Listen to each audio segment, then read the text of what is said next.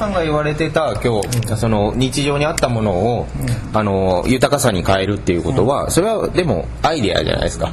うん。だからそれと何ら変わらないと思うんですよ僕は。うん。うん、僕は別にその新しいアイデアとか、そういうことだけを言ってるんじゃなくて、土井さんと言われてることと全く一緒で、その価値観をどれだけ多様化させるかっていうことじゃないですか、うん。それによって今まで気づかなかったことをあのいろいろな人がこう気づいてくれる。でそういう状況を設計するっていうことでお話をしているのでだから別にその展示の方法があの新しい展示をしてくださいっていうことではなくてどうやったらその価値観をみんなが気づけるかってことをやっぱりこう伝え方は別にこう何かあの大掛かりな仕掛けをしてくださいということではなくてそういう気づきを伝えるんであればその伝え方は僕はすごく大事だと思うってことです。うんえーとちょっと端的にそのお聞きしたいのは谷尻さんのその東京のプリズミックギャラリーの展示は、えー、と谷尻さんの作品を伝えることが、えーメインの目的だったのかそれとも谷尻さん自身を伝えることがメインの目的だったのかと。それがちょっとあの今お聞きしたいと思ったんですね。というのはあの、えー、と僕はあの谷尻さんのそのコンセプトをお聞きしてすごい面白いと思ったんです。はいでこれはなかなかできないと思ってである種そのけん、えー、とコンセプチュアルアート的であると思ったんです。さっきアアーティスティックって言って、はい。あのアーティスティックだとうまく伝わらないと思ったんですけどもかなりそのコンセプチュアルなんですよね、つまり建築の、えー建築家というものをその事務所丸ごとこう見せることによって伝わる何者かを誰かに伝えると。だからその時に、えー、とちょっとあのこれはお聞きしたいと思ったのは作品を伝えるのかその本人を建築家を伝えるのか。それは微妙にその建築を伝えるか建築家を伝えるかっていうのはあの展覧会の目標として微妙に異なると思ったんです。もちろんそのどちらかってはっきり言えないと思うんですけどもその展覧会において何を大事にするかってところで建築か建築家かっていうところはちょっと分かれると思ったんですけども。僕はそのどっちでもなくて思考ですね。あはい、その思考を伝えるってことにすごくあの周知していて、まあ、あの松田さんにさっき話したんですけどその事務所を展示するっていうのはあの別に事務所が展示したいわけではなくてあの庭のような展示っていうふうに話してるんですけど要は人が来ることによってその事務所が展示されてるそこに置かれてるものが手に取ったものはその人にとって作品作品になるわけですよ。で人が来れば来るほど物は動いてなんか普通の展覧会ってやっぱりドンとタッチじゃないですかでやっぱ見るっていう視覚的な行為だけで終わっちゃうんですよ。で僕がやっぱりもうちょっと建築って本当は見るだけではなくて感じたり触ったりなんかいろいろなこう五感を使ってこう感じるものが建築だとしたらなんかもう少し展覧会として僕は五感を使った展覧会をしたいなっていう行為であのその庭のような展示っていう風にしたんですね。でやっぱり庭のすごい魅力っていうのはあの日々完成じゃないですか。毎日完成だけど常に未完成でなんかそういうこう状態があの葉っぱが落ちても今日も完成だしでも常に未完成でなんか変わり続けることが強要されてる庭っていうのはすごい面白いなと思っていてでも悲しいかな建築ってやっぱこうフィニッシュしちゃうじゃないですか。完成しちゃう。なんかそういう要素がなんかどうやったらこう建築とこうもうちょっと結びつくのかだとかなんかそういうこう自分が興味があるまあことをまあ展覧会でこう少しできたらいいなっていうのがあの東京事務所っていう事務所を展示したんですよね。だから事務所が展示したいとか谷尻誠が展示したいっていうよりもそういう考え方を展示するためにはこの事務所っていうスタンスを取る方がすごく僕は近いなと思ったのでそういう展示の方法をしました。いや僕はすごくその種地さんが言われてることすごく共感できる部分がすごくあってすごくあのよく理解できるんですよ。やっぱりそういうとこってすごく大事だと思うんですけど、まあ、僕が今回行ったあの展示に関してはあの僕が正しいとは思っやっぱり思っていて、やっぱり僕があああいうものを見せたかったっていうのがすごくやっぱりあって、なんというかそうですね。まあ、種地さんとかも僕はやっぱ共感できるし、あの、よく理解できるんですけど、まあ、僕が今回やったのは、まあ、僕の初めての展覧会として、やっぱり正しかったなっていうのはやっぱり思ってますけどね。はい。そのえっ、とまあ小川さんが、えーこう今回は、えー、まあそのこれやっぱり良かった僕もいや正直言ってそう思うんですよでそれはあのどこら辺が、まあ、今回展これ聞かれてる方はそのどういう展覧会かってなかなかわからないと思うんですけどもステンレスで作った、えー、スケールでいうと201ぐらいですかね。101ですか。101の、えー、模型を、えー、かなり多く7つぐらいですかね。8つぐらいですかね。あの展示されていてあのものすごく強度があってこうエッジが効いていてあのすごくこう鋭い、えー、なおかつあのまあかなりのこうプレゼンテーションの分量があの冊子とかもいっぱい作ってましたよね。ですごくインパクトのある展覧会だと思ったんですね。でまあその辺りを、えーとまあ、小川さんなりにあの今回の展覧会がやっぱりこれで良かったんだと思えるところをもう少し説明していただければと思うんですけど。まずそのカッシーナっていうあの会場があってやっぱりカッシーナの家具のを生かしながらどう展示するかっていうのをすごくやっぱり考えたんですね。そうした時になんかこう例えばスタイルフォームとかで作った模型とかを展示するのってすごく全然合わないなと思って何が合うんだろうと思った時にやっぱりこうオブジェクト的にこうテーブルの上に置かれてる状況っていうのが一番ふさわしいんじゃないかっていうふうに思ってだからテーブルがあって椅子があってそこの椅子に座ってゆっくり模型を眺めてもらったりこう冊子を眺めてもらったりっていうふうな展示にしたいなと思って。で模型でありながら模型じゃない状況になってるのはすごいいいですよね。で、うん、やっぱり、うん、あのカシナってあの家具のショールームですからやっぱり一般の方も来られるわけですよね。そうした時にまあ建築関係者だけじゃなくて一般の方とかにもあの何かを感じてもらいたいなっていうのがすごくあったのでなるべくその難しい文章とかは避けるようにしてものでこう見てもらう安いようなものって何かっていうことを考えてすごくその辺は意識しました。はい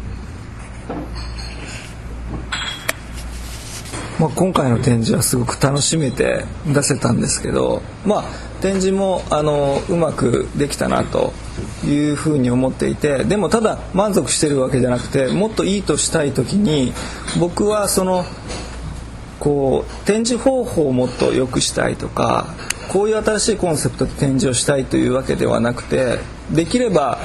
えーと、僕の意識としては新しいもうちょっといろんなプロジェクトを作ってもっともっと展覧会で見せたいようなプロジェクトをまあ高いクオリティで作りたいと。でそれをまあ素直に提示することでおそらくクオリ展覧会のクオリティももっと上がってくると。なのでその展覧会を建築の展覧会をこうなんとか面白いコンセプトでしようというよりも建築をやっぱりこうな高いレベルで作る方に時間をかけてその結果として出てくる建築展っていうものがもっともっと力を持つものにならないといけないんだろうなというふうに思ってますけどね。はいまあ、すごくこう強引にこう要約するとあの、まあこれ、えっと、小川さんはちょっと分かりませんけれどもあの土井さんは、えーまあ、伝える、えー、伝え方よりも伝えるものそのものが、えー、大事だと。で谷尻さんは、えー、伝え方そのものがものすごく大事なんだと。ものって勝手にあの走ってくれるじゃないですか、なんかそれって当たり前なんですよね、うん、そのいいものを作るっていうのはもう当然じゃないですか。その高いクオリティを作るっていうのも当然で、うん、うんでそその次になんか僕はもう一歩ややりたいというのが僕の意見であって、うん。まああのまあ、谷尻さんにしてみると良いものを作るのはまず当たり前でうん、で次にいかにそれをこう人に伝えるかっていうそちらの方があの展覧会としては、うん、えー、まあ、メッセージの伝え方としては重要なんだと。うん、でそのものそのものを作るところから、まあ、次に一歩、まあ、踏み出そうという、うん、そういう一種の、まあ、コメント我々のコメントなんですかね。えー、いやその伝え方としてその種尻さん的に何が問題だったのかっていうのをお聞きしたいですからね。例えば僕が一般の方に伝えるとしたら、その、まあ、事務所の中を見せるよりもああいうものを見せた方がよっぽど効果的だと僕は思ってるんですけどその辺はいかがですか？なんか僕も例えばじゃあ自分があそこでじゃあ展示をすることになったらどうだろうってこう考えた時にあの例えばカシーナっていう場所が敷地だとするじゃないですか。で建築ってやっぱり敷地が与えられてその中でこう何をやるかっていうところが前提あるんですけど例えば土井さんはその敷地を超えたところまでを敷地と設定してやるじゃないですか。でじゃあカッシーナっていう敷地があった時にじゃあカッシーナの敷地をじゃあどうこ超えて考えたのかだとかなんかそういうところはなんかこう少し見えにくいというかなんか物として例えば小川さんがその模型をステンレスで作ってでも実際それがオブジェクトになってあの家具家具とオブジェクトの関係性ができてる。なんかそれはすごいいいと思うんですけどでもじゃあカッシーナっていう敷地に対してはなんかこうじゃあどどう超えるっていうところがあった時にどどういう超え方をしているのかっていうのはなんかこうすごく見えにくかったので、うん、もし自分がそこでするとしたらもう少しこうカッシーナっていう状況自体も何かこう変える方法をきっと考えるんじゃないかなと思ったんですよね。うん。あのこれは、えーと、谷尻さんの見方をするわけではないんですけれども、多分谷尻さんがじゃあ次展覧会を、まあ、貸しながらどっかでやるときにはおそらくその事務所の中を見せるってことは、まあ、次にはやらないと思うんですよ。で、ね次の,、まあ、あるいあの、まあ、戦略なり違うこうテーマなりを持ってくると思うんですね。で、まあ、ある意味で言うとその毎回、えー、新しい伝え方を、えー、考えようとしてるっていうそういう立場かなとなんとなく思います。でまあ、でも、まあ、とはいえ一方その土井さんと小川さんのその展覧会は僕はもうすごくあの面白かったと思っていて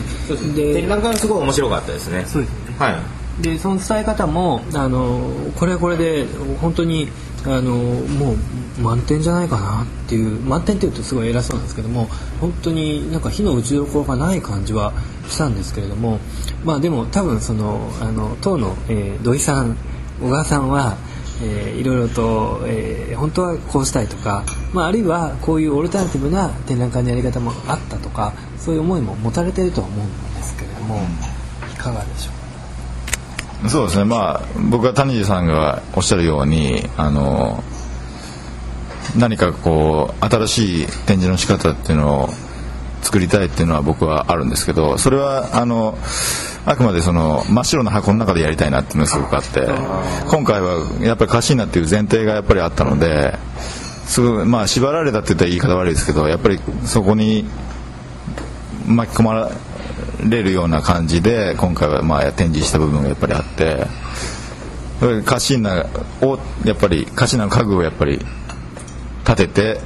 いかに自分をも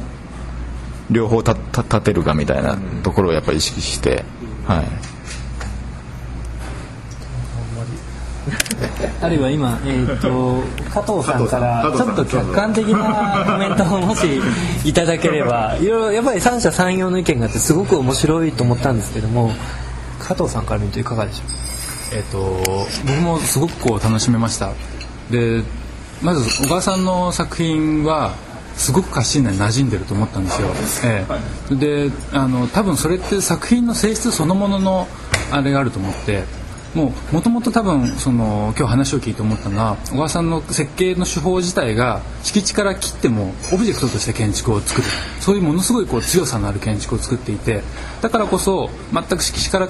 離れてこうカッシーナのかっこいいテーブルの上にポンと置かれた時にもう本当にカッシーナの売り物のように見えてしまうような模型が置かれてるっていう。あれはもうすごくこ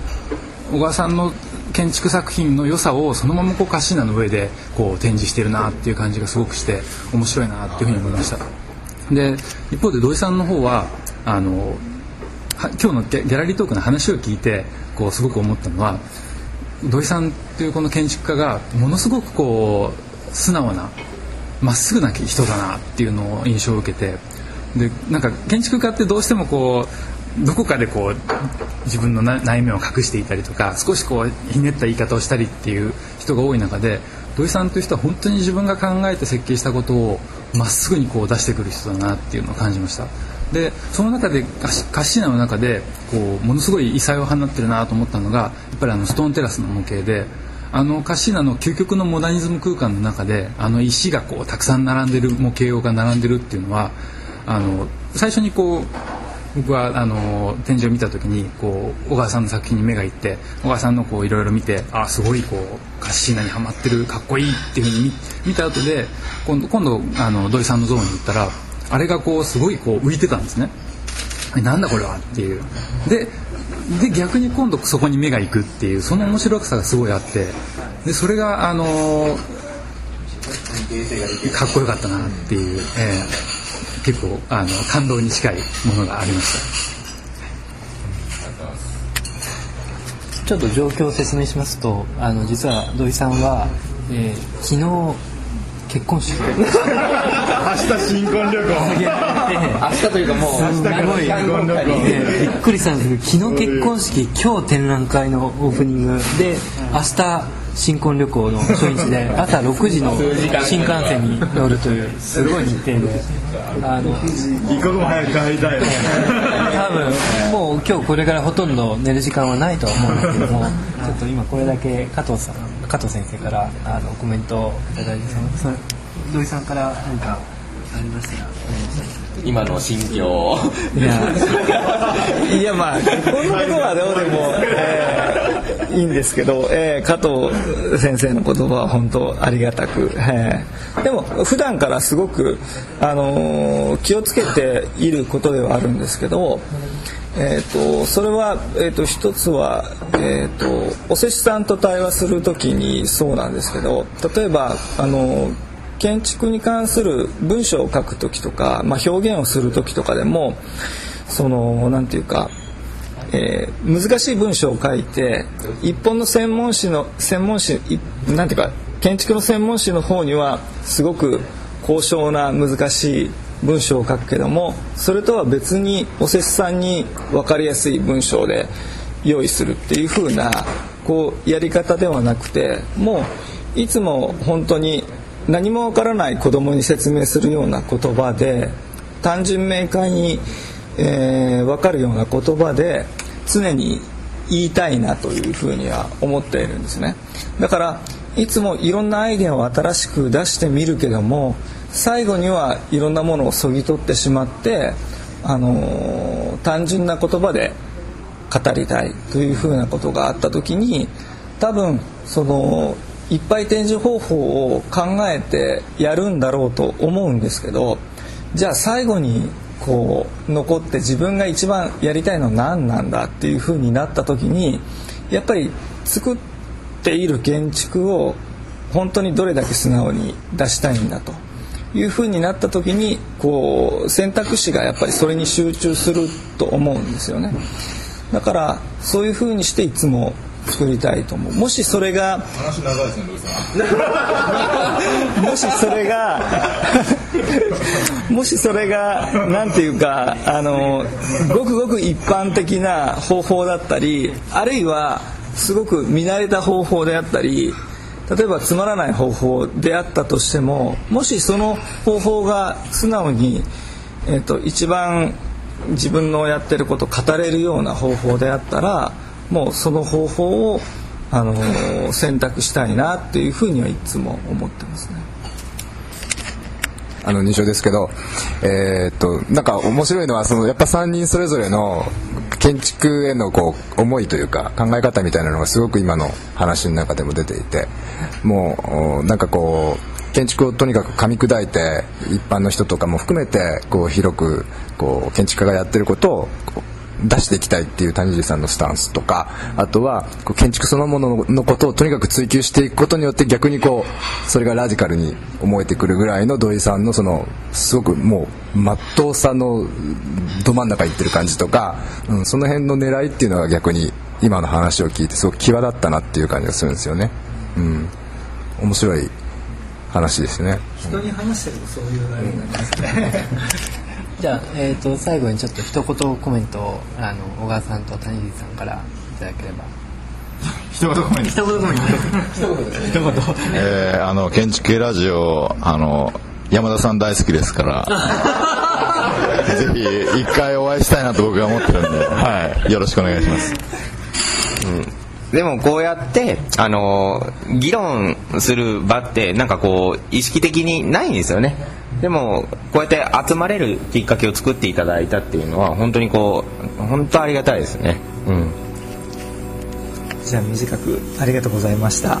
はい、あの本当に、えーまあ、今日はあの広島でこうやっていろんな方のお話を伺って、えーまあ、あの土井さん、谷尻さん、えー小川さん、それから、えー加藤浩一先生、え